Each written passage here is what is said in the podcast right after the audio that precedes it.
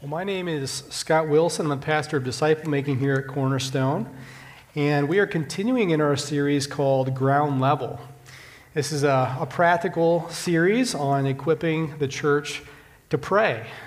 And today we'll be in Luke chapter 11 as we consider how Jesus taught his disciples how to pray. If you don't have a copy of Scripture with you this morning, we'd be happy to give you one. Just simply raise your hand, and one of our ushers will come forward and give you a Bible. But just a few moments, again, we'll be in Luke chapter 11. I want to ask who taught you how to pray? If you're like me, you do not remember a time when somebody sat you down and said, This is how you pray. So much of how we pray is caught more than it's taught. See, when I was in high school, I remember listening to the people around me, my, my peers, and how they would pray. And that shaped how I began to pray. And so I would hear those typical Christian cliches, that prayer lingo that we oftentimes say. Like, for instance, if a friend is going on a road trip, we say, Lord, I pray that you would give them travel mercies. Or before we partake of a meal, we pray, Lord, bless the hands that prepared that food. Just their hands, not any more of them? You see, we, we, we pick up on these things, we begin to repeat them and pray them. Or perhaps you learned to pray by listening to more formal prayers. You went to church and you recited a certain set of prayers. Or you sat down at the dinner table and you prayed that same prayer every time. Maybe it was something like this God is great, God is good. Let us thank Him for this food. Amen. You see, many of us learned how to pray by listening to others and following their example. This is a good way to learn to pray if you are following the example of somebody who prays well. But it's not a great way to learn if you're imitating somebody who doesn't pray well. Thankfully, Jesus' disciples had the best teacher in all the world to teach them how to pray. They had Jesus Christ, the Son of God. And having invited the disciples into his life, the disciples had a front row seat to watch Jesus' prayer life. Can you imagine all that they saw and observed as they watched him pray? They listened to him. They saw this very real and vibrant prayer life in Jesus. He was obsessed with prayer. There was something different about the way that he prayed that was different than all other people. As we saw last week, Jesus' prayer was both organic and rhythmic. It happened naturally, but it also happened at set times throughout the day.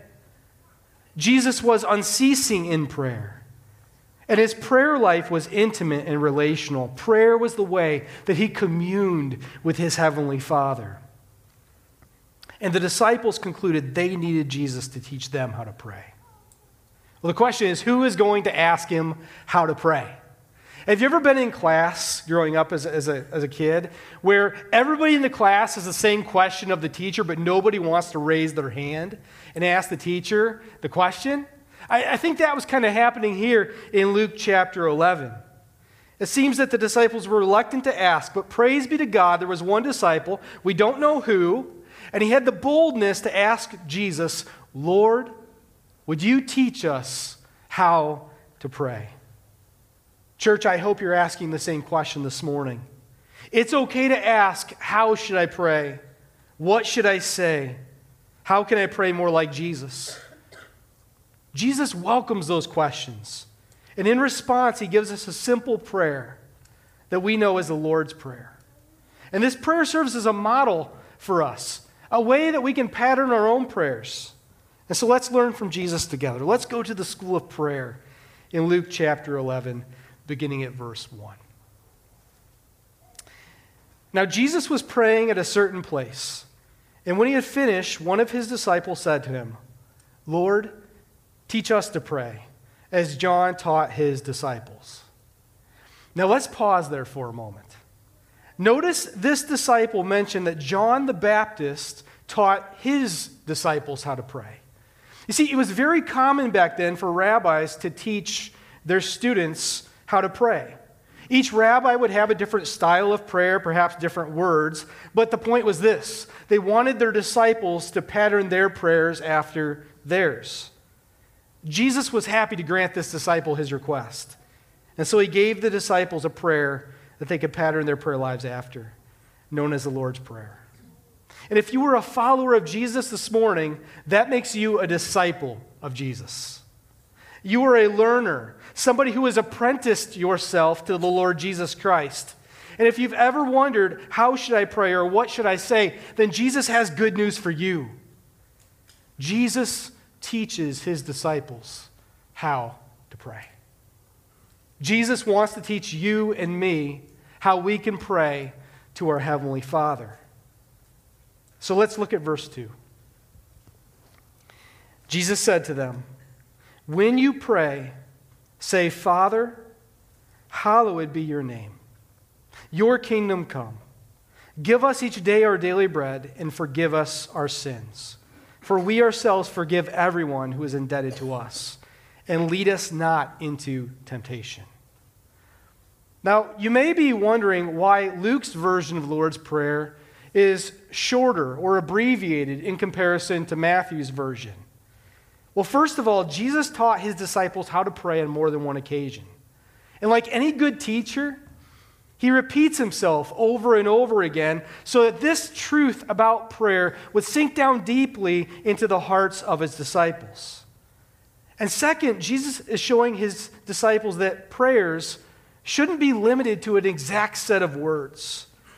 Jesus is giving his disciples a pattern by which they should pray, not exact words to recite. So, what we have before us is a prayer template. Jesus' prayer and the priorities reflected in this prayer ought to shape our prayers.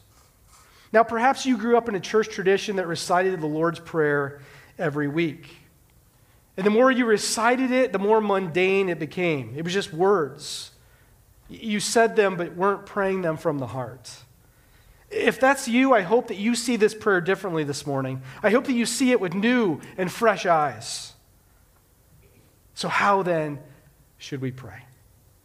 Well, our prayer should begin with a focus on God and His glory. Disciples of Jesus pray God centered prayers. That's the first thing we learn from the first half of the Lord's Prayer. Disciples of Jesus pray God centered prayers.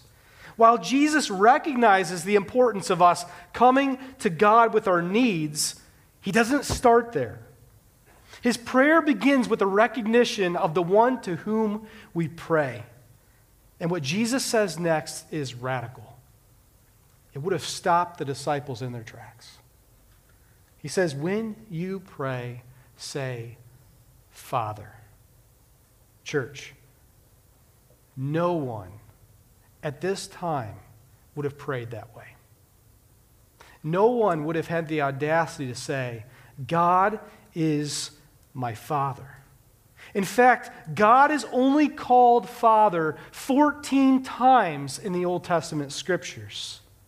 There are 23,000, over 23,000 verses in the Old Testament, and only 14 times God is called Father. And He's never called that in a very personal way either. In fact, the word Father in the Old Testament refers to God being the sovereign creator of His people. Not once did a person in the Old Testament speak of God as my Father. No, this term was in relationship to God being the Father of Israel, not an individual. But then came Jesus. Every single time Jesus prayed, he referred to God as his, as his Father. In fact, he referred to God being his Father over 60 times in the Gospels. This is revolutionary. No one in Scripture ever prayed to God as their Father or spoke of God being their Father, but Jesus did. And he turns to his disciples and says, I want you to do the same. When you pray, say, Father.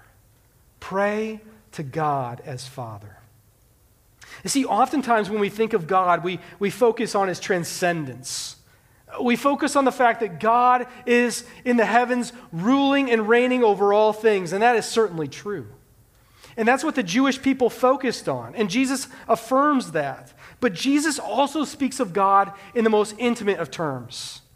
And the term that he uses for father is an Aramaic term called Abba. God is our Abba. Abba can be translated dearest father. Now, everyone in Jesus' day would have called their earthly father Abba, but no one would have referred to God as Abba. No one thought they could have that kind of intimate relationship with the Lord, and that's what makes Jesus' prayer so shocking. Jesus tells his disciples to join him, to call God their Abba, their dearest Father, and for good reason. You see, through faith in Jesus Christ, you have been given the right to be called a son or daughter of God. When you believe in Jesus as your Lord and Savior, God becomes your Father and you become His child. And now you are authorized as His child to come into His presence, knowing He is your Heavenly Father who loves you and cares for you. Jesus transforms our relationship to God. Once we were estranged from God, but now we were brought into relationship with Him. The God who was once distant from us has now been made personal. Through faith in Jesus Christ, we have an intimate relationship with our Heavenly Father. Therefore, Jesus says, when you pray, say, Father. To have been told to address God as dearest Father would have shocked the disciples, and it probably doesn't shock us very much because that just is the norm of how we pray, right? If you're anything like me, you address God as Father in prayer and you move on without thinking about all that's wrapped up in that word. But how valuable would it be for us to stop and think about all that's wrapped up in the word Father? It reminds us that God calls us his children. He hears us when we pray. He knows us, cares for us, and wants to provide good gifts to his children when we seek Him in prayer. And when you cry out to God as your Abba, your dearest Father, you are demonstrating that you have a genuine relationship with Him. In fact, the scriptures testify to this. Galatians 4 6, for instance, says, And because you are sons, God has sent the Spirit of His Son into our hearts, crying, Abba, Father. If you have believed in Jesus, that makes you a son or daughter of God, and the Holy Spirit is in you, and He causes you to cry out to God, not just as God, but as Father, as Abba. Romans 8 15 and 16 says this You have received the spirit of adoption as sons, by whom we cry, Abba, Father. The Spirit Himself bears witness with our spirit that we are children of God. You see, when you trust in Jesus, you receive the Holy Spirit. And the Spirit tells us not only that we are God's children, but He causes us to cry out to our Father in a personal and intimate way. Consider your own relationship with God for a moment. Do you relate to God that way? Do you have an awareness that He is your dearest Father? When you come to God, is your heart full of love and affection for Him? Do you relate to Him as your perfect Heavenly Father? Over the past few weeks, I've noticed a number of, of, uh, uh, of toddlers in our nursery, as well as in our, our lobby. And it's been so fun to watch these little ones relate to their parents. You can tell they have a sense of safety and security with their mom and dad. These children know who they belong to. And so they, they cling to their parents or their grandparents. And they have this sense that they are loved. How much more should it be for us as we relate to our Heavenly Father? As we come to Him in prayer and say, Father, we do so with an awareness that we are extravagantly loved by Him and secure in Him. You see, through Jesus, we have the privilege of knowing God and praying to God as our Father. And that was a paradigm shift for the disciples. They never prayed to God as Father. And I can only imagine they had trouble doing this at first. Jesus, do you really want us to call God our Father? And maybe for you, that's hard to do as well. Because every time you use that word, you think of your earthly father. And, and for many people, we've had imperfect fathers who have let us down in many different ways. But Jesus wants us to know, and he wants his disciples to know, that we are loved by a perfect Heavenly Father. And through prayer, we can joyfully enter into his presence. It should amaze us that we have this intimate personal relationship with the God of the universe. But that intimacy in prayer is also mixed with reverence. Because Jesus also says this He says, When you pray, say, Father, hallowed be your name. To hallow God's name means that we treat his name as holy and worthy of worship. And so when we pray, we are to pray that God's name would be revered. Pray that God's name would be revered. For Jesus, prayer starts with worship. When we pray, we are to come into the presence of God with an awareness of the one in whom we approach, with an awareness of his holiness. When we spend time going into his presence, we adore him, when we revere him and we worship him. That's how we're called to pray. But when it comes to prayer, it's not uncommon for us to rush into God's presence and tell him our petitions. But you don't find this in the Bible. When people come into God's presence, they were struck with fear. They would fall to the ground or they would immediately become aware of their sin, much like Isaiah did when he, he saw this vision of the Lord in his glory and says, Woe to me, for I'm a man of unclean lips. It's no wonder then that the author of Hebrews says this in Hebrews chapter 12, verses 28 and 29. He says, Let us offer to God acceptable worship with reverence and awe, for our God is a consuming fire. When I was in college, I had a professor who would begin class with prayer. And he would say, Class, let's pray. And then he would be silent for 10 seconds. And it felt like an eternity. He never told us why he remained silent, but we all knew. Our professor was taking those few moments just to orient his heart and mind around the person in whom he was approaching. He was entering the presence of his heavenly Father. And that's just one way we can hallow God's name in prayer. We recognize his holiness. But not only are we to revere his name, but we're also to pray that his name would be revered by others. We're to pray that God's name would be regarded as holy everywhere, in the places where we live and work and play and worship. As we go about our everyday lives like Jesus, we can pray, Father, glorify your name. That prayer will transform your life. Father, hallowed be your name. Father, glorify your name through our lips and our lives. Glorify your name when we go out in public, but also when we're in private. Father, may your name be revered, adored, and worshiped in all the world. Church, how can we pray for God's name to be hallowed in our families? How can we pray for God's name to be hallowed in our neighborhood? How can we pray for God's name to be hallowed in our workplace or school? How can we pray that God's name would be hallowed right here at Cornerstone Community Church? The first line of this prayer can transform how you live in relationship with your family, community, church, and world. We get the honor and privilege of knowing God as our Heavenly Father and representing Him to a dying world. And so we pray that His name would be revered and worshiped, but we also pray this, Jesus says pray for God's kingdom to come. The second line of this prayer is also God focused. Jesus says, When you pray, say, Father, your kingdom come. When we pray for his kingdom to come, we are praying for two things. One, we are asking for God's kingdom to spread in this, in this world right now. For the gospel to advance, for people to repent of their sin and to believe in King Jesus. And second, we are praying for Jesus' return. When we pray, we are longing for the day when God will establish his kingdom on earth. After all, we are keenly aware of the fact that this world is fallen, that it is full of evil and sin and immorality and death.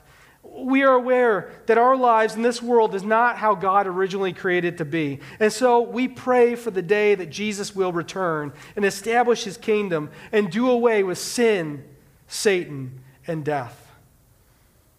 You see, when Jesus stepped into this world, see, when he stepped out of his perfect heavenly home, he came into the filth of this earth. And he declared that the kingdom of God was at hand. The Holy One of God, God's King, has stepped foot in our unholy world. The kingdom of God was breaking into this world. The King was ushering in his kingdom. He was calling people to believe in him, to enter his kingdom, and to receive the free gift of eternal life. And one day, our King is going to return and usher in the kingdom in its fullness. Heaven will come down to earth. God's kingdom will fully come, and life will be perfect. And so we pray, Come, Lord Jesus.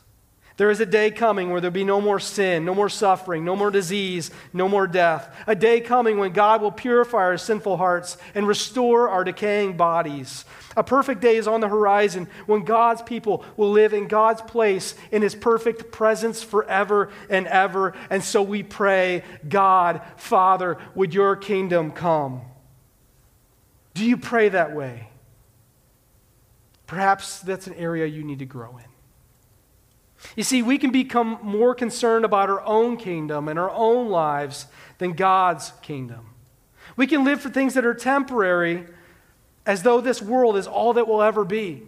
Or we can be so consumed with our own circumstances and the own, our own difficulties that we're facing in the here and now that we, we fail to look beyond them and see the, the perfect day that is coming when these, these struggles will be no more. You see, longing for the kingdom of God to be established should be at the forefront of our prayers. And not only does that give us hope for the future, but it changes how we live in the present. You see, right now, Jesus is establishing his kingdom. He is working in and through his people to advance his gospel, to bring men and women and children into relationship with his heavenly Father. Through faith in Christ, people are entering into the kingdom you see, life in the kingdom begins now and it lasts forever. Through faith in Christ, Jesus becomes our king and we become his servants. And we get the privilege of following Jesus and obeying Jesus and, and, inviting more people to follow him and to believe in him as well so they can be a part of his everlasting kingdom. Church, Jesus has given us an awesome prayer. We pray to God, our Father. We, we pray that he would, we would hallow his name for his kingdom to come. We see in this first part of the Lord's Prayer this vertical orientation. It's very God centered. And Jesus could have stopped there, but he didn't.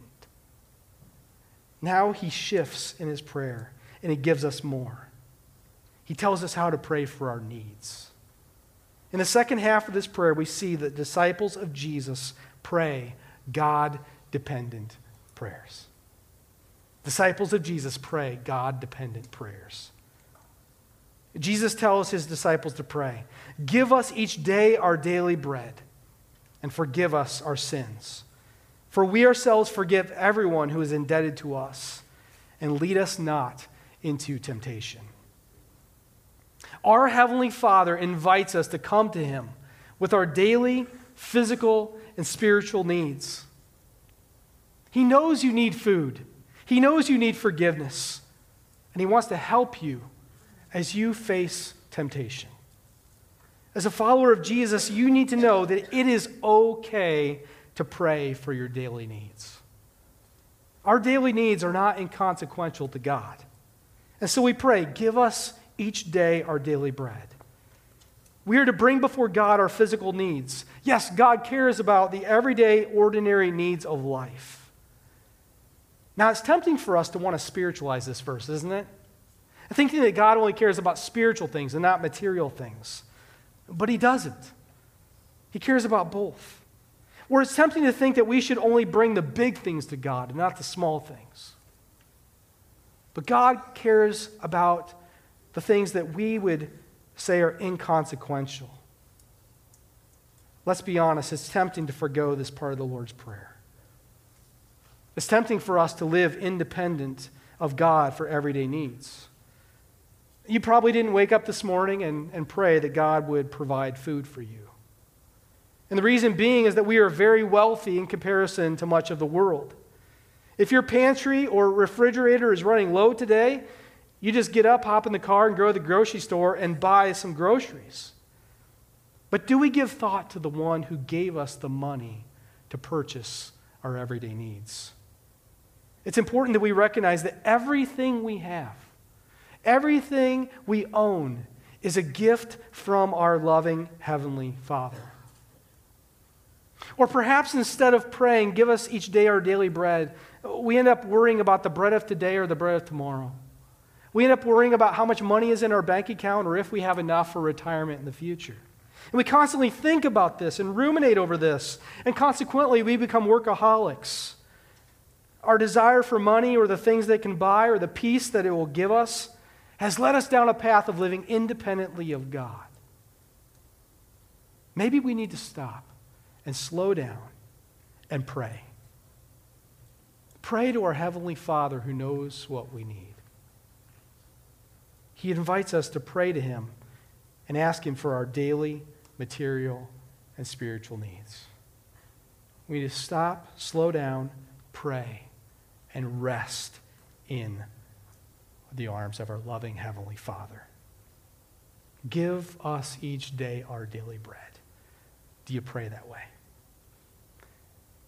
You know, one thing you could pray if you want to add this into your prayer life is Proverbs chapter 30, verses 8 and 9. It says, Give me neither poverty nor riches.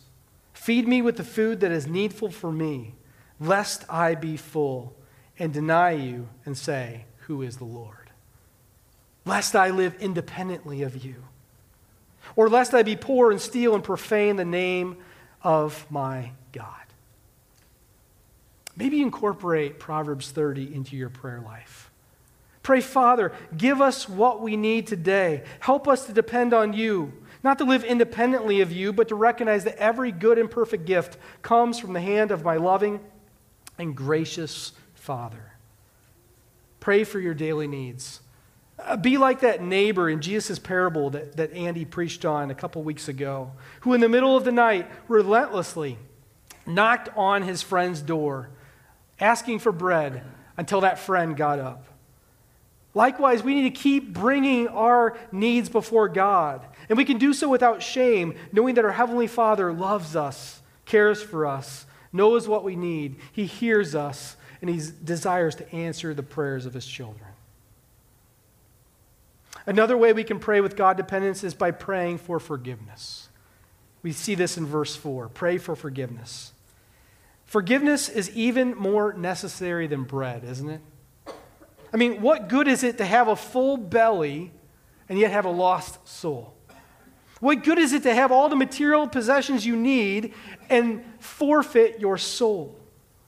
Not only do we need our Heavenly Father for daily food, but we also need Him for daily forgiveness.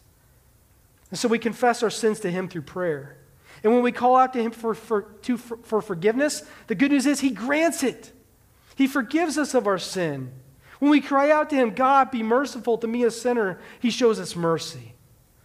Church, crying out to God as our Heavenly Father for forgiveness should permeate our prayers. You see, as disciples of Jesus, we live with an awareness that we are sinners and that we need the Savior. We know that we need God's forgiveness, and that's why we cry out to God to save us. That's why we cried out to Him for salvation in the first place. We knew our sin. We saw him as the Savior. And we said, Lord, save me, forgive me, make me new. And he's done that. But Scripture also tells us that all who cry out to God and believe upon him ought to be continuously asking God for forgiveness of sin. Yes, through faith in Christ, we are forgiven for our sins, past, present, and future. But that does not mean we ask for forgiveness once at the beginning of our life with Jesus and never stop asking again. No, when we sin, we confess it to our Heavenly Father. It breaks our heart to know that we have sinned against God. Sin doesn't break our relationship with God now that we know Him, but it does strain it, it affects it. We aren't as close to Him as we once were, and we need to get right with our Heavenly Father. And so we pray as Jesus calls us to pray. We say, Father, forgive us of our sins. 1 John 1 9 is an amazing verse. It says this If we confess our sins, He is faithful and just to forgive us of our sins and to cleanse us of all unrighteousness. What a promise. When you confess your sins to God in prayer, He forgives, He cleanses, He restores a relationship. And if, he, and if we are to experience God's forgiveness, it's going to make us into forgiving people. Jesus says here that those who ask for forgiveness are those who show forgiveness.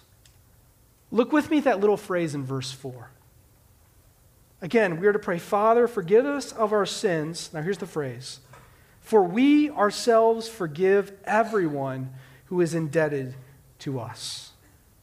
Matthew's version says this Father, forgive us our debts as we also have forgiven our debtors. St. Augustine looked at this line in the Lord's Prayer and called it a terrible petition. It's terrible because we are asking God to forgive us as we have forgiven other people. It puts us on the hook. Are we living with an unforgiving heart toward others? If so, we are asking God to forgive us to the extent to which we are forgiving other people. And, church, that's pretty scary to think about, isn't it? If we are not forgiving other people, then do we really expect God to forgive us? Jesus drives home this point on several occasions.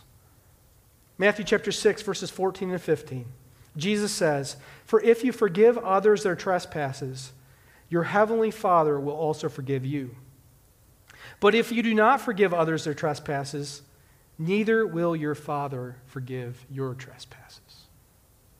Matthew 5 7, Sermon on the Mount, Jesus says, Blessed are the merciful, for they shall receive mercy. Or in Matthew chapter 18, verse 32, in that parable of the unforgiving servant, we read this. Jesus says, Then his master summoned him and said to him, You wicked servant, I forgave you all the debt because you pleaded with me. And should not you have had mercy on your fellow servant as I had mercy on you? And in his anger, his master delivered him to the jailers until he should pay all his debt. So also my heavenly Father will do to every one of you if you do not forgive your brother from your heart. Jesus is emphatic about this point. Those who ask for forgiveness show forgiveness. Do we do this perfectly? No. Showing forgiveness can be incredibly difficult. It can be incredibly painful, especially depending on what offense was committed. And if you have an internal struggle within you for forgiving somebody, don't think you're automatically condemned to hell. The, the struggle in your heart is good. It shows that you know what is right. You know what you ought to do. Now ask God to help you take action and forgive that person. As Christians, there is an internal impulse within us to be forgiving. After all, we have sinned against a holy God. We have assaulted God's holiness. And yet, while we were still sinners, Christ died for us. God extends his forgiveness to those who cry out to him through faith in Jesus Christ. And in turn, we desire to extend that same forgiveness to other people. If you're struggling to forgive today, bring that to the Lord in prayer. Holding on to unforgiveness will only make you a bitter person. It will have an effect on your life.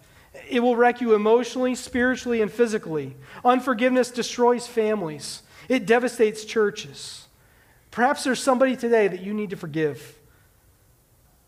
Perhaps that's a spouse or a family member or somebody who used to be a close friend, another believer, or, or someone from a former church. The fact is, we are all sinners. And so long as we are in relationship with other sinners, we are going to sin against one another. And yet we are called to treat one another as the Lord Jesus Christ has treated us. Colossians chapter 3 verse 13 says this, if one has complaint against another, forgive each other as the Lord has forgiven you, so you must also forgive. God desires that his children show, show forgiveness and ask for forgiveness. Do you pray that way? Do you regularly ask your Heavenly Father to forgive you? Jesus told us that those who ask for forgiveness will show it to other people. And Jesus said we are to pray for forgiveness even though he was still yet to go to the cross. You see, in just a short time, Jesus would go to the cross after giving the Lord's Prayer. He knew that he would pay the full price for our sins. Jesus would make the way for us to be forgiven, cleansed, and made new. And if you have experienced the depth of Jesus' love for you, if you've experienced his grace and mercy toward you, how can you not become a forgiving person? Ask for forgiveness, extend forgiveness. And finally, Jesus instructs his disciples to pray for strength to resist temptation. Not only do we need forgiveness, but we need the power to overcome temptations. Because every single day we are assaulted by temptations. There are three things opposed to us the world, the flesh, and the devil. Every day we are under their assault, beckoning us to sin. And so it's fitting that Jesus tells us, and lead us not into temptation. But what does that actually mean? We read that and, and we're so oftentimes confused. At first glance, it looks like Jesus says that God leads us into temptation. Like he's dragging us reluctantly into the steel cage match with our sin. But that's not what he means here. As James writes in James 1:13, when tempted, no one should say, God is tempting me. For God cannot be tempted by evil, nor does he tempt anyone. Others look at Jesus' words and they misunderstand it by thinking uh, that, that he's asking us to pray that God would prevent us from ever being in a situation where we're tempted. But it can't mean that either. After all, Jesus himself was tempted. The author of Hebrews says he was te- tempted in every way that we are, yet he was without sin. In Matthew chapter 4, we read that Jesus was, was led into the wilderness, and there he was tempted by the devil. And so clearly, Jesus does not intend for us to pray, God, don't allow me to be tempted. So, what does he mean when he says, lead us not into temptation? Well, what Jesus is saying here is he's asking, or telling us to pray that we would be protected from sin. Temptation is inevitable. And so we're called to pray that we would have the ability to withstand it when it comes. Pray for the, the power to overcome the temptation to sin. You see this principle at work in Jesus' life. Again, when he was in the wilderness being tempted by the devil, the devil comes at him and, and tempts him to, to sin on multiple fronts. And yet Jesus overcomes that temptation by depending on God and standing on the promises of God's word. And in the end, he is victorious. God's will is for you and I to overcome temptation, not by our own strength and power, but his. That's why we pray, lead us not into temptation. Jesus doesn't call us to pray that God would keep us away from temptation, but he calls us to pray that God would deliver us in the midst of it that it wouldn't overpower us, that we wouldn't give in to the false promises of sin. Church, we know this by experience. Temptation is relentless. It's coming our way. It will come to us daily or multiple times per day. And therefore, it's critical that we ask our Heavenly Father, that we cry out to Him in prayer God, give me the strength to overcome and to become more like Jesus. James chapter 1, verses 2 through 4 says, Count it all joy, my brothers, when you face trials of various kinds. For you know that the testing of your faith produces steadfastness. And let steadfastness have its full effect, that you may be perfect and complete, lacking in nothing. Trials and temptations help us mature in our faith. Through prayerful dependence on God, we can overcome temptation and see our faith strengthened. It's a bit like weightlifting. When we lift weights, we break down our muscle fibers, only to have them repair themselves and grow back stronger. And the more we endure, the more weight we, we pick up and press, Uh, the stronger our bodies become. And so too it is when we face temptation. See, those temptations feel heavy, don't they? Sometimes they feel like they're too heavy to bear. And we might feel tempted to drop the weight and just give in. But praise be to God, we have a divine weightlifting partner. We have a God, a Heavenly Father, who comes alongside us, strengthens us, supports us in our struggle against sin. And so we pray, not that we wouldn't face temptation, but that we would be able to stand against it and overcome it in the strength that God supplies. Church, if you have a relationship with Jesus Christ, you are his disciple. A disciple is a learner, a follower, an apprentice of a teacher, and we have the ultimate teacher in Jesus. And he wants us, his disciples, to learn how to pray. The best kind of teachers are those who practice what they preach. And Jesus did just that. Prayer was his priority. For Jesus, prayer was intimate, it was unending. It was the way he communed with his heavenly Father, it was the source of his strength. Church, Jesus invites us, his disciples, to follow his lead. He wants us to take prayer and move it from the edges of our life and move it into the center. And he helps us pray by giving us the simple yet powerful and transformative prayer. And so let's put this into practice. This week, I want to challenge you to slowly and thoughtfully pray the Lord's Prayer line by line. And here's how you do it you can paraphrase and personalize the Lord's Prayer. Take this prayer that Jesus gave us and paraphrase it, put it in your own words. Let each line inspire you to praise God, uh, to confess sin, and to ask God for what you need. And once you've prayed through one section of the Lord's Prayer, you can move on to the next. Begin with the first line and just dwell on that amazing reality that God is your heavenly Father. Praise Him that Jesus has made this relationship with God possible.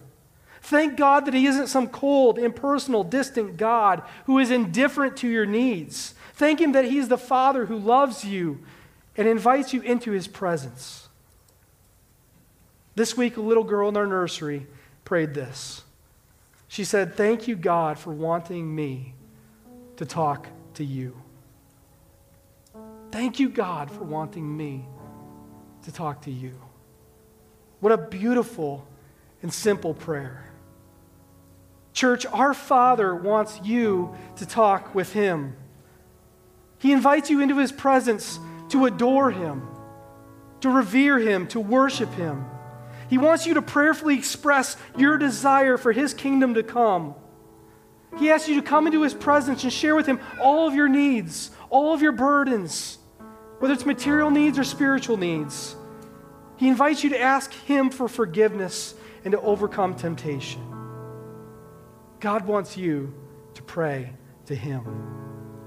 And this privilege of prayer has been bought and purchased for us by our Lord and Savior, Jesus Christ.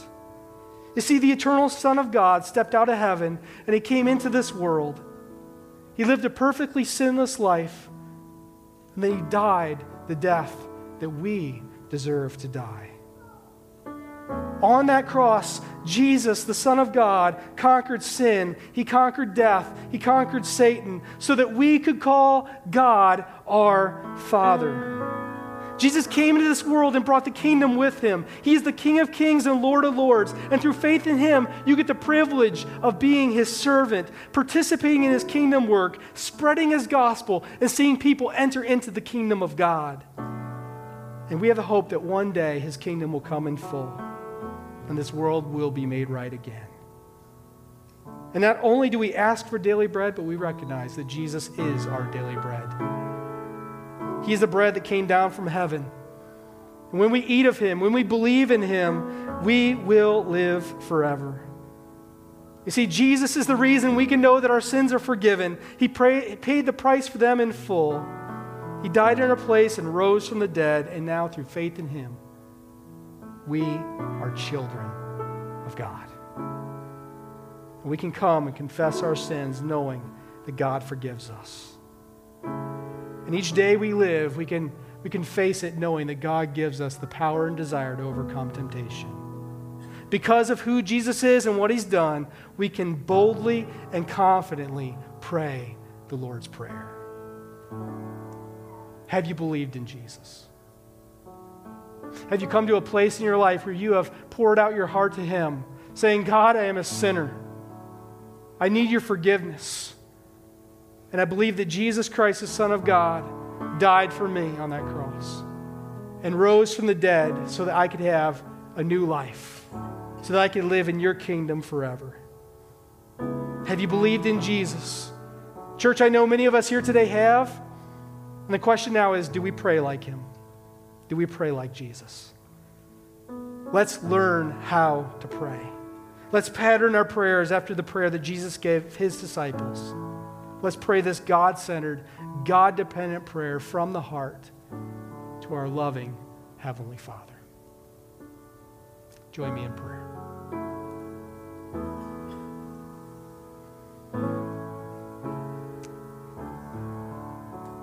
Father, hallowed be your name. We pray for your kingdom to come. Give us each day our daily bread.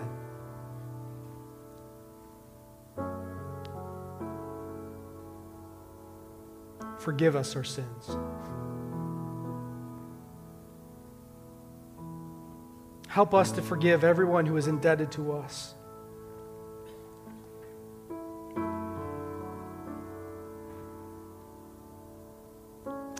Us not into temptation. Father, we pray that you would glorify yourself through your church. Teach us how to pray. Help us to depend on you for all things. In Jesus' powerful name we pray.